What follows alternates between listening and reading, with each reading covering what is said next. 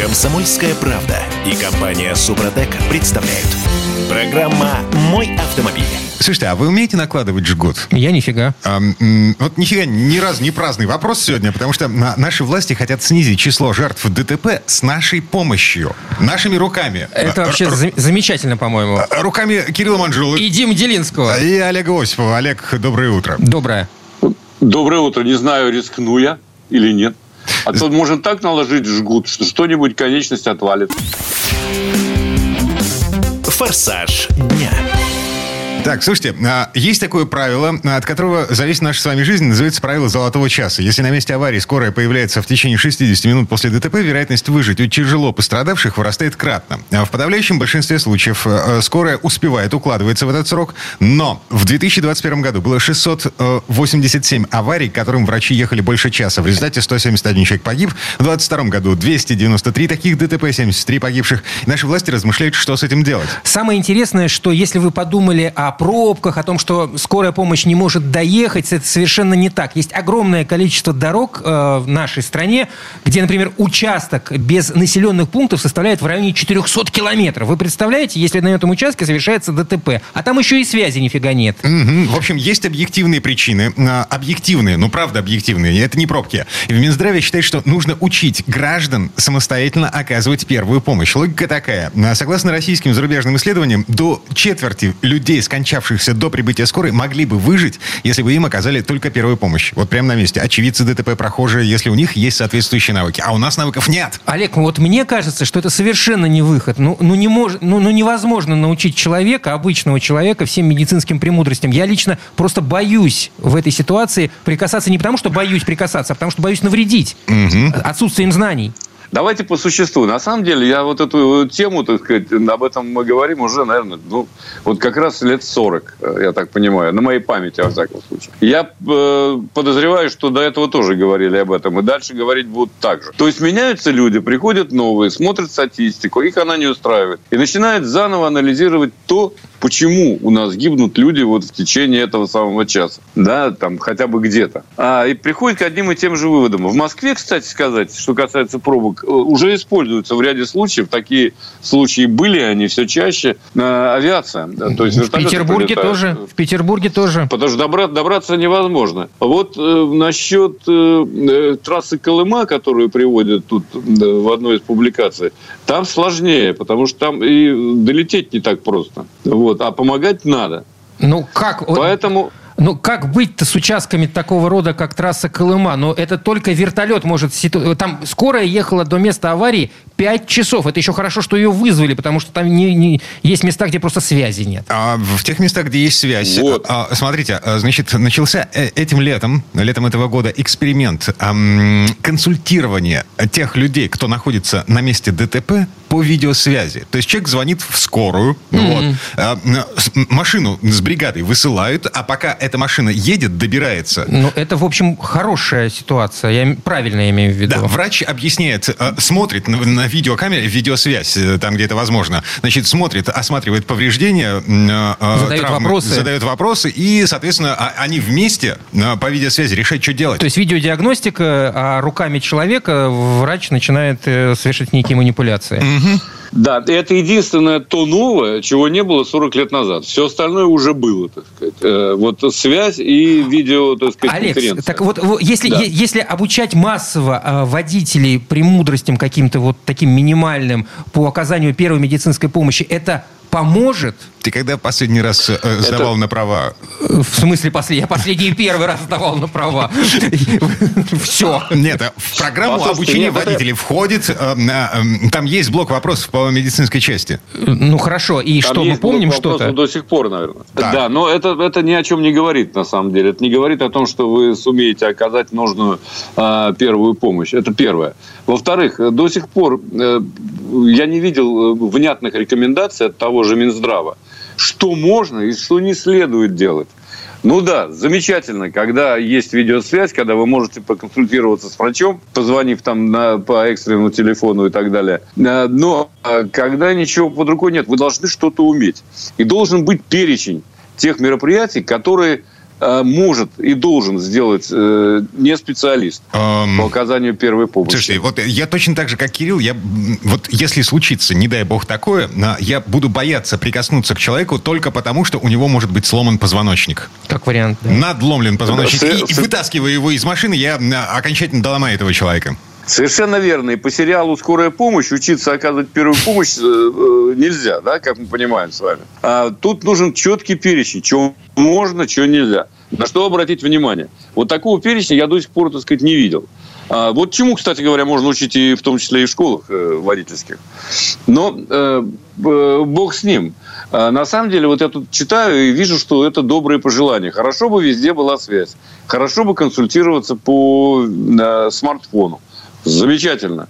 Но все равно нужно что-то сделать для этого. Нужно, э, чтобы э, человек представлял себе, как он должен себя вести в той или иной ситуации. Вот с этим э, беда э, на самом деле. Смотрите, а, окей, в школьную программу легко, непринужденно можно вернуть, эм, а, уже говорят про Ну, начальную военную то, что, подготовку. то, что было на НВП, именно Да-да-да-да. там об, э, об этом говорили. Мгм. Вот, но тому моменту, когда человек окажется за рулем, вот, или на пассажирском кресле, пройдет уже много лет с тех пор, как он эм, м, всем Ну, этим Но занимался. это хоть что-то. Но это хоть что-то. И, и кроме всего, да, кроме всего прочего, тут вот на моей памяти очень много было в свое время. Все зависит от того, как прочесть эту статистику, да.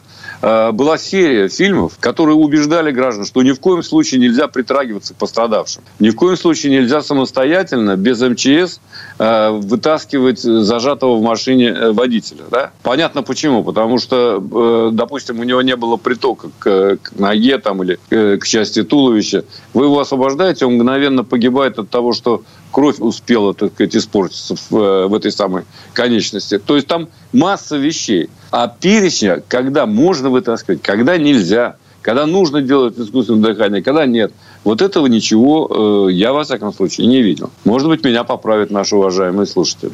Ам, я тоже не видел, э, не слышал. Я, я- я вот просто читаю, что Минздрав призывает э, учить граждан самостоятельно оказывать первую помощь. Госавтоинспекция призывает... Где, кто, как, зачем? Ну, вот просто призвали. Да. Госавтоинспекция призывает Министерство связи уже, наконец, обеспечить доступность э, устойчивой связи сотовой э, на На всех... всех дорогах э, нашей страны. И- А их полтора миллиона километра. мгм. Да, надо позвонить Илону Маску, чтобы наконец у нас заработал этот самый, э, как он, Старлинг, по-моему, да? Да, да, да, не да, да. Да, мы, мы же, Да, по- ну вот. погодите, мы же свою собственную группировку спутниковую сфера, мы ее разрабатываем. Э, точно такая же, как у Илона Маска. Но и пока не А, ну, летает. стало быть, лет, лет через 30 вернемся к этому разговору. Спасибо. Да, надо еще дожить до этого. Ну, надо дожить, конечно, безусловно. Э, Я не буду говорить насчет системы ГЛОНАСС и всего прочего.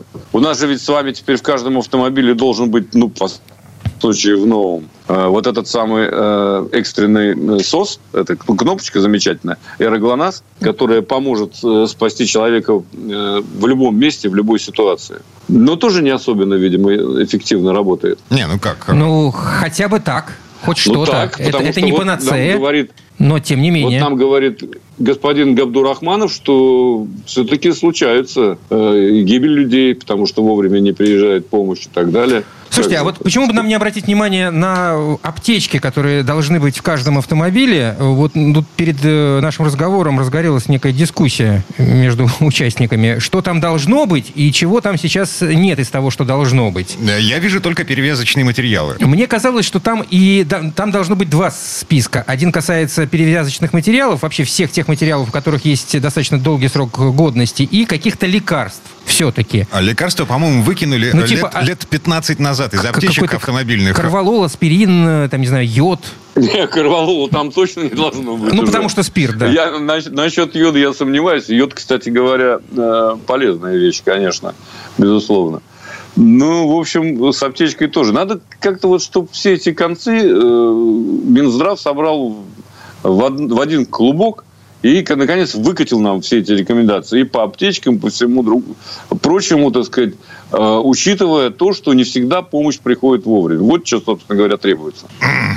Но да, я вот, вы понимаете, э, как вы поможете человеку, если его хватил инсульт или, упаси господи, инфаркт или что-то еще? В дороге? Да никак. Ну, Потому что это должен быть специалист, прежде всего. Ну, Ничего как, не сделаете. Как минимум, ничем не есть некий, не- некий список лекарств, э, принимаемых в данной ситуации. Ты возьмешься определить, а, у человека инсульт или инфаркт? Э, Нет, не, не возьмусь. Вот именно. А отличить одно от другого. Мгм. Можно Если вам не, не- не всякий врач поставит диагноз вовремя, а скажет там, допустим, бронхит, а не инфаркт. Это запросто. Так что это такая история э, непростая. Но что касается каких-то повреждений зримых, да, когда действительно, так сказать, там видно, что сломана рука, я не знаю, так сказать, или потерял сознание человек от э, там просто удара, а, но в целом он э, цел сохраняет. Ну, как бы видно, что повреждений внешних э, сильных нет. Вот в этом случае э, можно помочь и необходимо помочь. А как? Это нам должен порекомендовать Минздрав, я полагаю. Ждем. А, ну, так или иначе, а, государство задумалось над этим. Ну, вот, государство размышляет над этим. А, Госавтоинспекция консультируется с Минздравом. Уже Минздрав а, консультируется с Госавтоинспекцией. К этому м, еще привлекает Министерство цифрового развития. А, Все друг с другом консультируются. А мы, мы в легком недоумении. А мы наблюдаем со стороны за всем происходящим. Олег Осипов был у нас на связи. Олег, спасибо. Спасибо, Олег. Хорошего дня. Спасибо вам, всего доброго, удачи на дорогах. И не попадайте в аварии. А мы, да, Стараемся. ну, по крайней мере, в ближайшие две минуты мы в аварию точно не попадем. Вернемся совсем-совсем скоро. В следующей части программы к нам присоединится Юрий Сидоренко, автомеханик, ведущий программу «Утилизатор» на телеканале Че, и поговорим о тряпочках, о том, чем мыть и вытирать машину. Комсомольская правда и компания Супротек представляют. Программа «Мой автомобиль». Внезапно тряпочки обсуждаем в этой четверти часа. Вот Я делать больше нечего. Дмитрий Делинский. Кирилл Манжула. Юрий Сидоренко, автомеханик, ведущий программу «Утилизатор» на телеканале «Че» у нас на связи. Юр, доброе утро. Доброе утро, Юр. Доброе утро всем. Автомастер. Так, ну в связи с чем мы тряпочки обсуждаем? А, а, в связи с тем, что машину нужно хотя бы иногда хотя бы протирать. Слушай, я очень люблю мыть свой автомобиль самостоятельно. У меня просто вот бзик. я Это у не тебя ты дзен, ты так ловишь. Да, да, именно, именно. Я просто кайфую от этого процесса. У меня в, в машине куча всевозможных для этого приблуд, тряпочек и всяких разных средств. Ам, Для меня открылся новый мир, когда Юра сказал мне, что бывают такие э, э, штуки, э, тубус, в котором э, специальные Но автомобильные он не тряпки. такой большой, как ты показываешь, примерно метр, где Дима сейчас показывает от руки до руки. Нет, это сантиметров 20-25, ну, может, 30. Мгм. А, и чё? Это э, у тебя такой тубус есть? Есть. Зашибись. А, Выкидывай, это э, рекомендация Вот сейчас мы послушаем и, по- и поймем, надо ли это дело выкидывать. Слушай, это я тоже тут э, как бы... Ну, век живи, век учись, ребят. То есть, как бы, я понимаю, что мы все когда-то э, сгоняли воду водосгоном, это было все нормально. У тебя не было такого, Кирилл, водосгона? Такая Слушай, ну, э, Штучка с резиночкой. Так она у меня есть для стекол, она всегда у меня была. Ну, Вот, ну- я только стекла и вытираю. А сейчас, учитывая, что у меня кроссовер высокий, ну попробуй на крышу так залезть. На колесо вставать только, разве что. Ну, был момент, то есть я видел, как люди не только стекла вытирают, а с кузова тоже сгоняют. Причем очень интересно, мойка происходила у человека. Он из бутылочки поливал, э, вот, и прям водосгоном вот так вот э, водил по, по- В по смысле, грязи. по- по- э, размазывал грязь водосгоном? Да, это было просто ужасно. Меня, аж- меня, знаешь, передернуло. Я подошел, говорю, вы не, это как? Он говорит, да ничего страшного, мне Да. не жалко. Я как, есть каждый месяц крашу ее. У него нормально все с этим. Вот. э, Вторые пользуются... И я относился к этому же числу. Я купил себе замшу. Такой упаковочке. У меня прозрачная, у многих она желтенькая. Вот у меня она желтая, да. Ну, в общем, у меня была прозрачная, но сама замша желтая. Такая в мелкую дырочку перфорированная, ну, кусок ткани, будем так называть. Искусственная замша ее еще называют. Да, да, да, да, да. Вот. И, и практически все ей то же самое, ну, э, протирали. И пока я сейчас э, не столкнулся с тем, что у меня, у меня появился э, в, в сервисе детейлинг, детейлинг мойка. Вот. Я смотрю, я подхожу, тут, ну, как обычно, я свою замшу потерял. Вот, она куда-то делась, она постоянно куда-то девается. У меня машина большая, постоянно куда-то девается. Вот, я подхожу к ребятам, говорю, ребят, дайте замшу протереть. Они говорят, что, с ума сошел? Я, в смысле, что, что значит с ума сошел? Я ей по жизни протирал, это нормально было. Говорит, Юра, уже давным-давно. Я говорю, давным-давно это сколько? Они говорят, уже года четыре. Я говорю, да ладно. Серьезно? Говорит, существует специальная микрофибра, э, такая ворсистая, для, она как полотенце выглядит, для протирки как раз машины. Я говорю, Господи, Мик- мик- вот- люди, лю- замша, микрофибра, ам, ам, Ты что, ма- ветошь. Ты что, машину не моешь, что ли? Ветошью? Я не мою машину, я при... Ну ладно, не суть важно. Когда... А, ты на, на автомойку приезжаешь? Да, когда у меня этот, э, какие-то проблемы. Ветошь. Ну, ребят, нет. Ну ладно, хорошо. Ладно, э, ну, согласен. Микрофибра, замша. Дим, ну смотри, ситуация какая. То есть я понимаю, что в принципе э, есть автомобили, ну, которые без разницы, если они чуть поцарапаются или еще что-то. А есть у людей автомобиль немножко поновее. Вот. Ну, которые просто жалко поцарапать. А так как люди у нас некоторые э, покупают дорогие машины и ездят сами на, на мойку, ну, как бы им нравится это делать, то есть самомой. Ну, вот как Кирилл, например. Ну, у меня Знаешь, машина недорогая, но мне это нравится, да. Да, ну, то есть тебе это нравится. Но при этом надо же знать определенные, э, как мыть машину правильно, что надо с ней делать. Хорошо, а почему? Замша ты что? Она от, просто невероятно круто впитывает влагу. Вот это вот ее для меня самый главный плюс. Реально. Ты провел, э, я не знаю, пол капота, выжил, второй раз провел еще пол капота, все, капот сухой. А, понимаешь, какая история? Вот как раз замшу ее можно использовать, когда мойка сделана, там, трехфазная мойка. И кузов авто, автомобиля максимально чистый. Вот тогда это нормально. Трехфазная а, а, мойка. А когда она помыта, вот знаешь, вот, то есть... Ну, Диму, плю, Диму, плю, Диму плющит. Дима, иди чайку попей. Хорошо, хорошо. Вот, потом э, ее э, машинку помыли просто по шампунем, и потом шампунь сбили э, мойкой высокого давления, и после этого начинают тереть. Понимаешь, на кузове остаются всякие, как тебе сказать, песчинки, пылинки и всякая ерунда. Особенно это же происходит все на улице. И при любом дуновении ветра, то есть это все, ну, как бы туда, э, ну, налетает пыль. Это нормальная история. Угу. Вот. И дальше происходит что? То есть, естественно, на замше у них очень... То есть, там дырочки-то есть, перфорация, но пор нет, искусственная замша. Пор нет. И вот как раз из-за того, что она очень гладкая и прилипает прям практически, когда ее ведешь, если ее распрямить, она прям прилипает к кузову, то получается как раз царапки. А вот микрофибра это как раз, она такая, она как полотенце, она как ворсистое полотенце. Ну, как махровое Смотри, полотенце. Да, да, да, да, да. Но и она, не... во-первых, большая. Ее кладешь и ведешь. Там из-за того, что у нее эти ворсинки, из-за того, что у нее эти ворсинки, туда пыль попадает, но она уже контакта по кузову не, нету. То есть ты, ты не ведешь по кузову этой штукой. То есть ну, там внутри это все. Но она не впитывает влагу так хорошо. Это она да. впитывает идеально влагу. Я даже был удивлен. Так, мужики. Вот. Не хуже. Я, не, я тоже очень относился к этому, э, как бы, ну, так сказать, с удивлением. Понимаешь? Ну, во-первых, это тряпка больше, которую надо тоже в чем-то возить. Эту я взял, положил и потерял успешно в машине, понимаешь? То есть, как бы, это нормальная история, замшу. А микрофибру уже надо куда-то складывать. Но при этом по протирке это получается быстрее и менее, менее повреждается. А я, кстати, обратил на это внимание, потому что у меня есть машина, которая синего цвета, темно-синего. Угу. Вот. вот. У меня машина темно-синего цвета. И?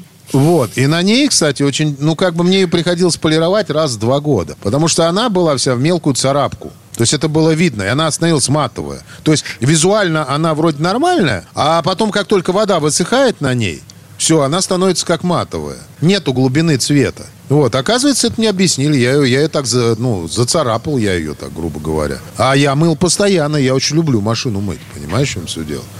То есть это мне нравится. Так, а, теперь я понимаю. Значит, мне нужно а, а, в какой-то момент найти в моей жизни, собраться с силами и загнать мою темно-синюю машину в детейлинг для того, чтобы посмотреть, какая она на самом деле.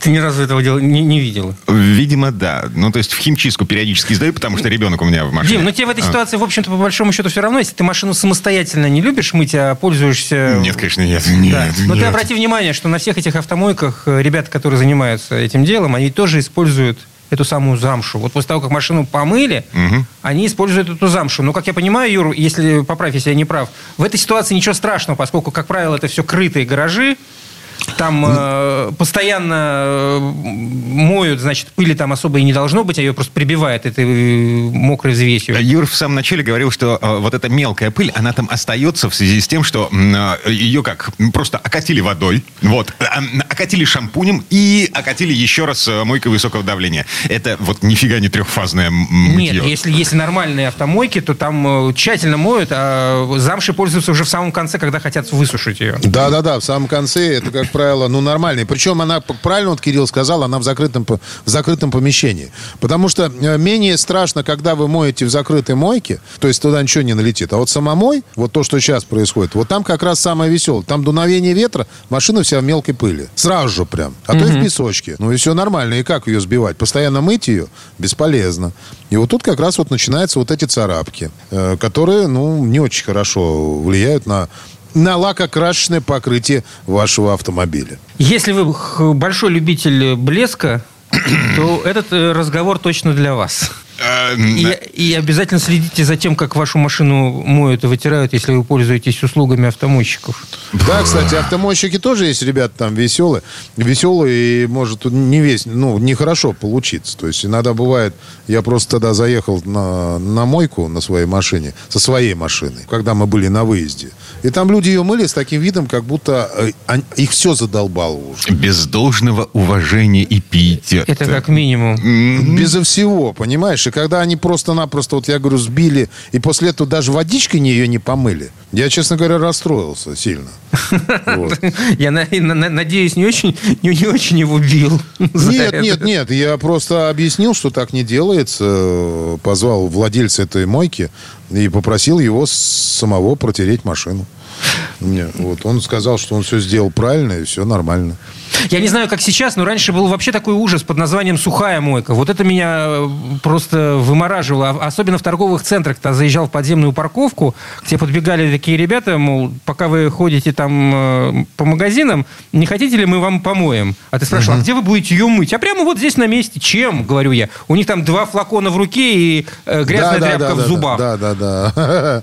Это вот это нормальные, да, ребята были. Попсыкали и все. Ну да. Хорошо. Там ну, в какой-то химией пшикали. Ребят, в общем, если вы хотите за своей машиной ухаживать, то прислушивайтесь к советам, э, которые, э, ну, как бы, они постепенно появляются, а о каких-то новых я всегда говорю. Если вы, вам без разницы, как ваш автомобиль выглядит, ну, и бог с ним, значит, просто можете мыть его обычной тряпкой, без шампуня, прямо вот, прям по, по грязи, и все нормально будет. И где-нибудь на, на речке и ждать экологов со штрафом. Все будет хорошо. э, Не-не-не-не-не-не-не-не. Ну вот, мы разумные на, люди. на речках нельзя никак, ни в коем случае. Правильно, правильно, правильно. Мы бережем Специально нашу родную природу. Короче, мой э, вариант это автомойка. А, Ну, наверное, я все-таки заеду на детейлинг для того, чтобы посмотреть, э, как, как эта машина выглядит в оригинале. Р- р- Рассказь. Р- А ты не забудь сфотографировать, чтобы время от времени вспоминать. Да, все непременно. Жене только не показывать. Ни фоточки, ни саму машину. Ладно, все, время этой четверти часа подошло к концу. И Юрий Сидоренко, автомеханик, ведущий программу «Утилизатор» на телеканале Че был у нас на связи. Юр, спасибо. Спасибо, Юр. Большое спасибо, всем удачи. Ой, мы вернемся буквально через пару минут. В следующей четверти часа у нас Федор Буцко. Поговорим о нашествии китайцев. На петербургском заводе Nissan, возможно, будут собирать машины марки FAV. Комсомольская правда и компания Супротек представляют. Программа «Мой автомобиль». 2 миллиона легковых машин продал Nissan в России за 30 лет. Это пятое место по размеру автопарка в нашей стране. А теперь японцы освобождают это место. Для кого бы вы думали? Для, Для ки- китайцев. По некоторым данным, на петербургском заводе Nissan будут собирать фавы. На этом мы и вернулись в студию радио «Комсомольская правда». Я Дмитрий Делинский. Я Кирилл Манжула. И Федор Буцко у нас на связи. Федь, доброе утро. Нихао, учим китайский. Дорожные истории.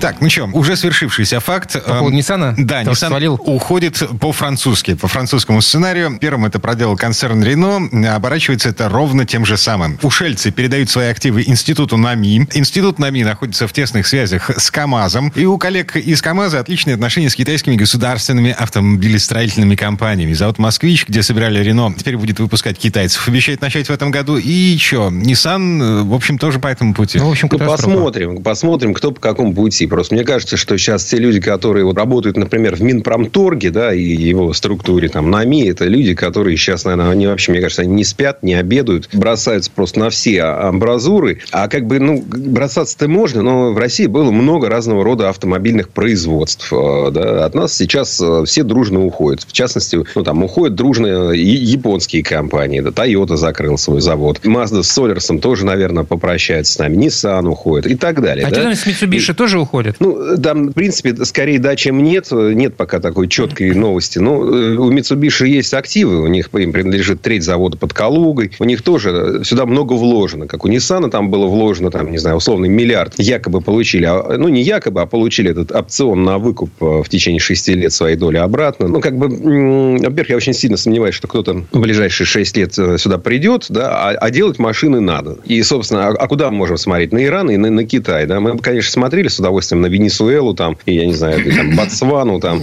Ну, но, к сожалению, там, не очень развито. Нет, ну если на Иран смотреть, то почему бы не на Венесуэлу? Э, договора с ними подписывать, и что они будут здесь вкладываться или развивать производство. Ну, трудновато, далековато, сложновато. Китай попроще. Поэтому москвич э, вроде бы будет собирать машины там, китайской марки, которые, правда, будут под брендом москвич, и будут сюда идти через Иран, потому что идут типа не из Китая, а у них есть дочернее предприятие в Иране, вот, вот как-то оттуда что-то придет. Вот якобы Nissan тоже вот пойдет по тому же пути. Но это ведь пока все бабушка надвое сказал. Просто ну, вот сейчас Минпромторг, он должен закрыть эту потребность. Э, Люди должны работать, заводы не должны сгнить. Мы на чем-то должны ездить, наконец. И вот, ну, а куда смотреть? Ну, вот Китай. А вот это, на самом деле, большой вопрос. Не в смысле, что ки- китайских машин много, их много хороших. Они действительно идут не только в Россию. Сейчас компания Sixt, одна из крупнейших э, прокатных контор в мире, закупает для Европы аж сразу 100 тысяч автомобилей BYD. Так вообще неслыханно. Это, ну, это, это очень много. Это огромная партия даже там для больших европейских рынков. Вот у них 100 тысяч машин электрических. Ну, это для проката. будет- да, для проката. Но они потом по дорогам разъедутся. Ну, то есть, они там пару лет поездят в прокате, потом разъедутся по дорогам. Вот, Слушай, Поэтому а Китай, да, Китай идет. Но вот, э, что мы получим, когда мы получим, это, конечно, все большие вопросы. Кроме того, видно, э, всем проще всего начать с этих с электромобилей сейчас. Ну, оно как-то помоднее. Надо же, мы же должны лицо сохранить. да? Ой. У нас не просто ушли хорошие машины, а мы сейчас ну, какие-то малоизвестные на них э, заместим. Нет, у нас тут, понимаешь, технологический шаг А осуществляется. как мы их все будем заправлять, точнее заряжать? а, Ну, Насчет вот- заря- зарядок отдельный разговор. Э, У нас есть государственная программа. Так она есть, она есть, а зарядок нет. Они появятся. В конце концов, сто лет тому назад э, бензин в аптеках только покупался. А из чего все это делать? Урал-вагонзавод уже хвастался, что сделали Вот. свою А, полностью. я- и- как а- это теперь, знаешь, как сейчас модное слово? Не импортозамещение, это называется технологический суверенитет. Так красивее звучит, да? Не просто мы там без западных деталек что-то собрали или там восточных, а у нас технологический суверенитет. Вот э, мы, конечно, к нему стремимся и вроде бы даже какие-то шаги делаем. Ну, ты знаешь, перед тем, как их заряжать, их надо сначала сделать, да? А вот тут, Э. а, значит, очень странная новость. На прошлой неделе, по-моему, в конце прошлой недели была новость о том, что в Калининграде собираются строить гигафабрику по производству литий-ионных аккумуляторов для автопрома. Я вот не Э, очень да, понимаю, гигафабрика даже известно, откуда пришло, да? а почему в Это- Вот. Ну, потому что там есть автотор, потому что там есть огромное автопроизводство, на котором делались там э, очень много моделей. Там Hyundai, Kia, BMW, а в разные годы еще много, много чего разного другого. Гигантское производство э, автотор Калининграда, но без дела. Надо чем-то людей занять. Я понимаю. Слушайте, вот э, Как- с, Как-то как плакать хочется. с этим вариантом насчет прихода ФАВа в Петербург на мощности Ниссана. ФАВ – это госкомпания, китайская госкомпания. Да, Ключевое Первый слово автомобильный завод. По- По-русски был бы ПАЗом, наверное. Да, прикол в том, что его наши и построили, собственно, в 53 году для того, чтобы выпускать грузовики. Зилы, китайские зилы. Это, это было начало.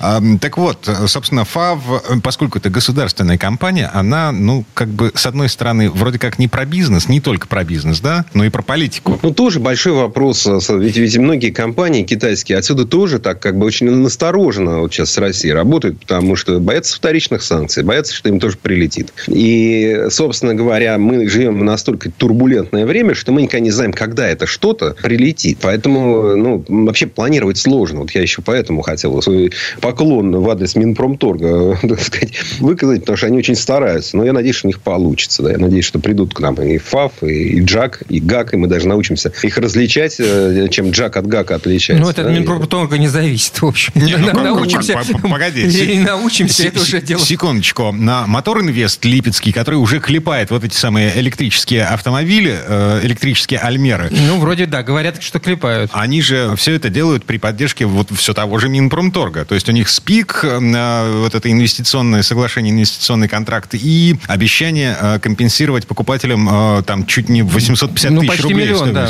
Ну, Но- посмотрим, да, потому что это хорошо, если что-то компенсирует, потому что иначе трудно это все дело запускать. А вот, кстати, вот мы тут Nissan поминаем. Мы, конечно, имели много оснований ругать дилеров автомобильных за последнее последние годы. Да? Ну, они шалили там, они использовали ситуацию так, как им было выгодно. Но сейчас, например, вот Nissan уходит, да, они там, типа, все, что здесь накоплено, отдают там за рубль государству и вроде бы. Ну, вот, например, дилерам, скажем, никто их инвестиции не компенсирует. А что такое дилерство? Дилерство – это когда тебе говорят, так, шоурум у меня высота стекол там такая-то, плитка только это на пол ложится, и только это на стены, никакая другая. Это, естественно, не дешевая. И это не говоря, это только шоурум, да, еще ведь есть ремзона, где есть там куча разного специнструмента, оборудования, съемников, диагностики и так далее. Да, это тоже все должно быть вот такими, не такими. И никто им, кстати, эти инвестиции компенсировать не собирается. Так и будут сидеть с этой своей э, дорого Слушай, ну, мне кажется, они не, проп, не пропадут. Особенно с, с, особенно с ремзоной, ну, учитывая хорошее оборудование. А насчет китайцев, у нас же этой осенью Черри привозит сюда нечто под названием... А мода! Ну, да, подожди, уже, Черри уже, да. Привез, при, при, привез, да, уже привез, презентация состоялась. Достаточно интересная машина. Примерно условный Nissan Qashqai, если говорить о размерах, с очень броским дизайном. Но настолько нескромным, передняя часть особенно. Нарисована машина Стивом Юмом. Это крутой дизайнер, который работал и в General Motors, и до этого Ford, и в Hyundai. Нарисовал такую особенную машину клиновидной аэродинамической формы. Ту, которую показывали, вот недавно была в Москве презентация. Она, конечно, такая очень броская. То есть, помимо такой космической радиаторной решетки, огромной, которой, не дай бог, там парковаться куда-нибудь к бордюру, просто заденешь, она как бы цельная какая-то с бампером огромным. То есть, это, конечно, нужно быть аккуратным. Но красивая машина. 18 колеса с красными вставками, с красными тормозными суппортами. Будет двухцветный кузов там. И будет единственный бензиновый мотор 147 лошадиных сил. Будет вариатор, будет пятилетняя гарантия, 5 лет или 150 тысяч километров пробега. Ну и всякие приятные опции, типа там а, багажник, который сам открывается, там автозапуск с ключа, фонари, которые, ну, поворотники, которые бегущей строкой, э, значит, обозначают ваши намерения. Понятно. Ну и ну, так далее. Все, все, все, все современные плюшки. Внимание, вопрос. А это машина? Ну да, это автомобиль, такое самобеглое транспортное средство, да, с, с неплохой даже геометрической проходимостью, потому что короткий свес, потому что 19 сантиметров дорожного просвета. Ну и внутри, естественно, вся эта красота сейчас как положено. Там два экрана стоят в стык, почему-то без козырька только.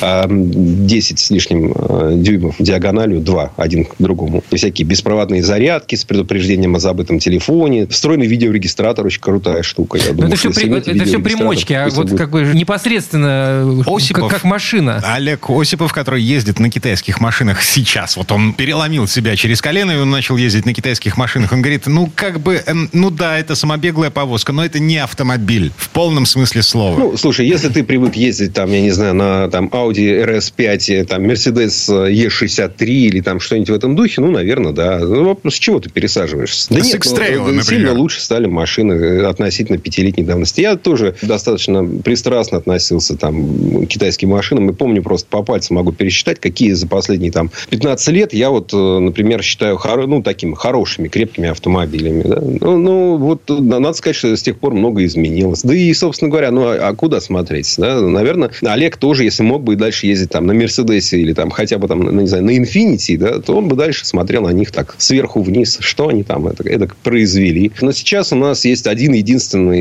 хорошо работающий завод полного цикла зарубежный в стране. Да? Это завод Хавейл. А другого у нас нет. Да? У нас не работает завод там, Hyundai, там, не работает Volkswagen там, и так далее. Toyota, Nissan не работает. Ну, поэтому, ну, что вы хотите? Вот это такая наша реальность. И хорошо, что ну, китайцы так быстро развиваются. Хорошо, что их машины, причем это не высший китайский там, разряд, потому что в Китае есть вообще чумовые просто машины, очень красивые. Там Xpeng, например, такая марка есть, просто какие-то космические тачки делают. Э, электрические, конечно, с какими-то фантастическими техническими характеристиками, с очень классным дизайном. Но они дорогие, просто они сюда э, не особенно доезжают. Да. А ну, даже вот их средний уровень, он уже очень хорош. Это Федор Буцко об автомобиле Амода. Это очередной черри, который доехал до нашей страны. И мы еще не понимаем, что будут делать под маркой FAW э, на Ниссановском заводе в Петербурге. Ладно, время этой четверти час к концу подошло. Федь, спасибо. Спасибо, Федь. Всего вам доброго. По-китайски я пока прощаться не научился, но я к следующему эфиру подучусь. А мы вернемся буквально через пару минут. В следующей части программы у нас журналист и летописец мирового автопрома Александр Пикуленко. Послушаем историю о том, как появился КАМАЗ.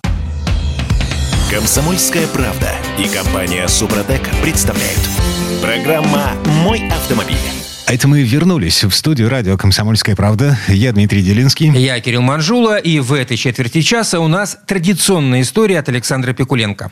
60-е годы прошлого столетия. Растущая экономическая мощь советского государства способствует значительному увеличению объемов грузоперевозок. Страна остро нуждается в большегрузных автомобилях с экономичными дизельными двигателями, но существующие автозаводы не в состоянии покрыть этот дефицит. В общем, назрела потребность в строительстве нового автозавода, и в августе 1969 года ЦК КПСС и Совмин Советского Союза приняли постановление о строительстве комплекса автомобильных заводов в набережных Челнах.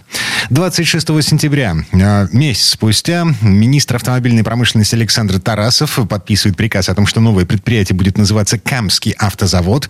13 декабря в этом же году первый экскаватор начинает копать грунт под фундамент КАМАЗа. Но гладко было только на бумаге да забыли про овраги. Строительство нового автогигант, как это часто было в советской истории, шло сложно и болезненно. И вот здесь слово Сан Санычу. Предыстория.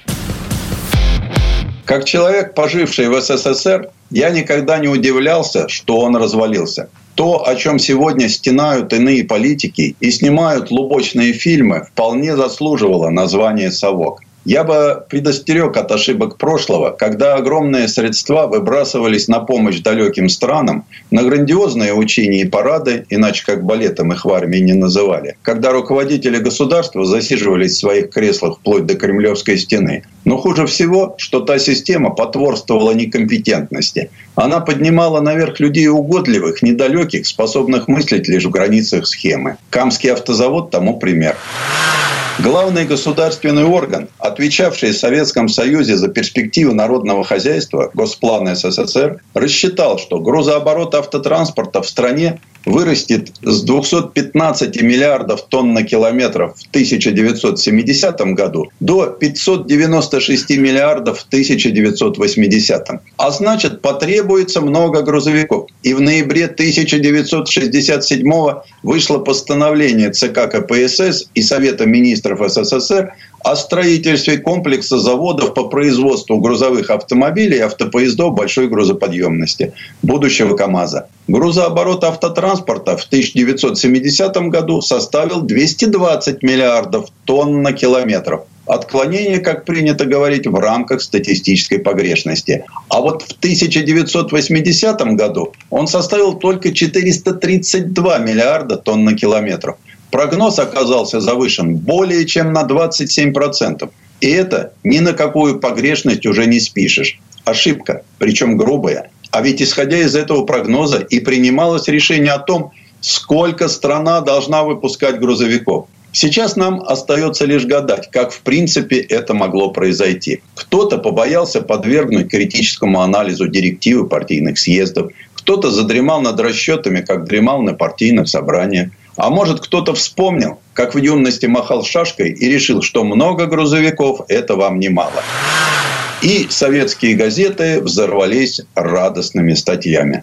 Рабочие специалисты, представители более 70 национальностей съехались на стройку в набережные Челны. Заказы КАМАЗа на строительные материалы и оборудование выполняли все министерства и ведомства, всего свыше 2000 предприятий. На самой строительной площадке работало более 100 тысяч человек – Будущий автозавод обеспечивался самым современным по тем временам технологическим оборудованием. В его оснащении приняли участие более 700 иностранных фирм, в том числе известные всему миру корпорации Свиндл Дреслер, Холкрофт, Сикаст, Ингерсолл Рэнд из Америки, Буш, Хюллер, Либхерр из Германии, итальянские Морандо, Эксцелла, Фата, французский Рено, шведский Сандвик, японские Комацу и Хитачи – Пуск Камского автозавода означал для нашей страны воплощение в жизнь современной концепции грузового транспорта с широкой унификацией дизелями, с высокими удельными показателями, просторной комфортабельной кабиной и даже такими мелочами, как грязевые щитки над колесами. Вместе с тем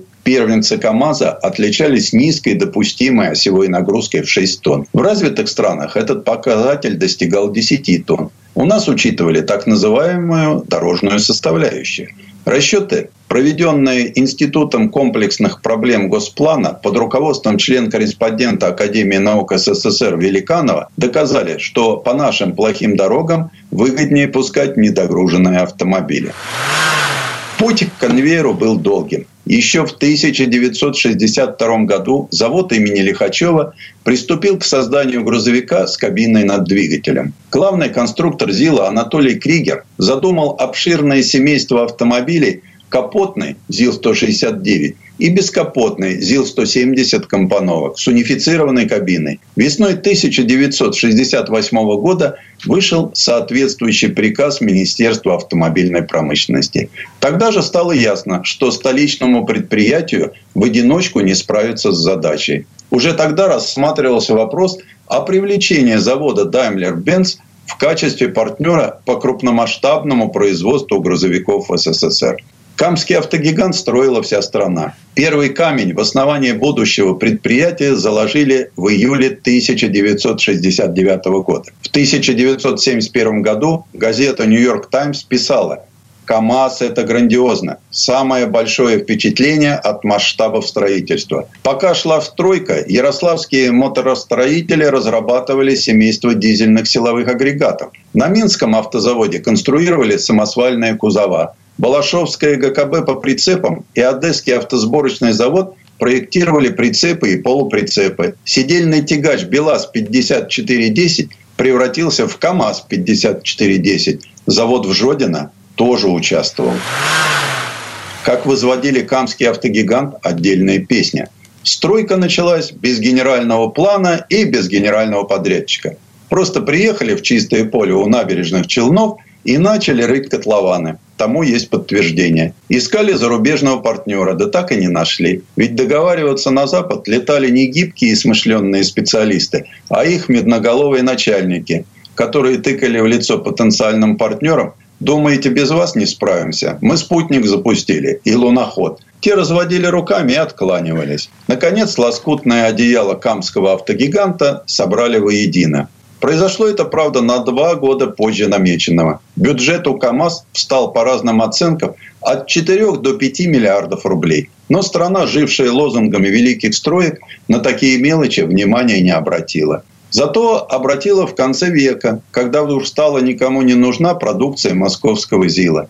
Напомню, что именно ЗИЛ разработал базовое семейство большегрузов для камского автогиганта. Поначалу эти модели он создавал для себя – на замену устаревшему ЗИЛ-130. Но партия сказала «надо», и москвичи отдали готовый проект челнинцам, а сами вошли в 1990-е с грузовиком из 50-х. Драма ЗИЛа, в том числе и следствие триумфа КАМАЗа. А кто авторы КАМАЗа? Можно назвать инженеров ЗИЛа Александра Ситранова, Всеволода Визмина и Георгия Феста, а также художника-конструктора Льва Самохина. Хотя это далеко не исчерпывающий список – а первым главным конструктором Камского автозавода стал Владимир Барун. Первоначально семейство КАМАЗов включало в себя 12 модификаций. Базовая – бортовой автомобиль-тягач КАМАЗ-5320 грузоподъемностью 8 тонн. Первым среди грузовиков СССР Камская модель была обозначена в соответствии с отраслевой нормалью ОН 025 270 66 введенный в 1966 году. Первая цифра – класс автомобиля. Вторая указывала, что перед нами грузовик.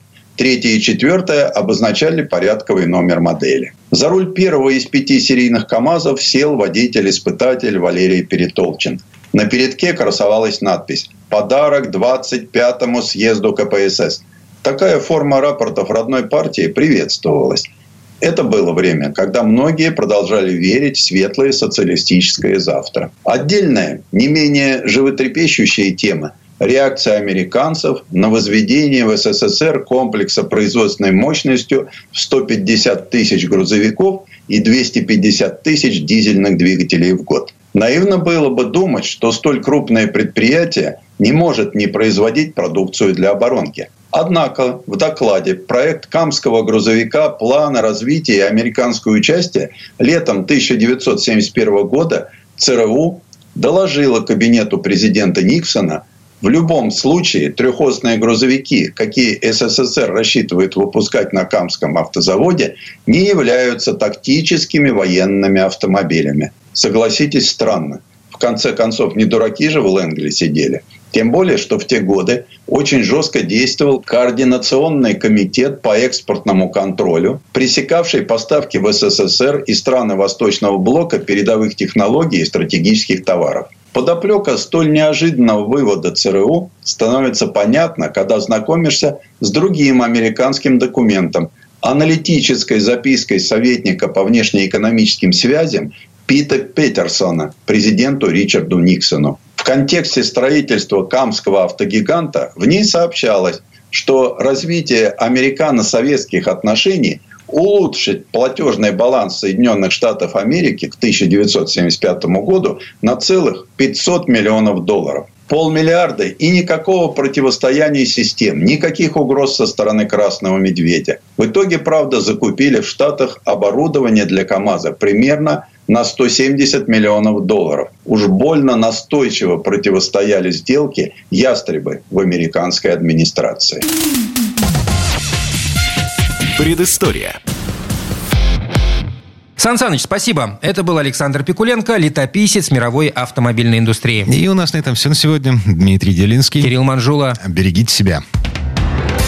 Программа «Мой автомобиль».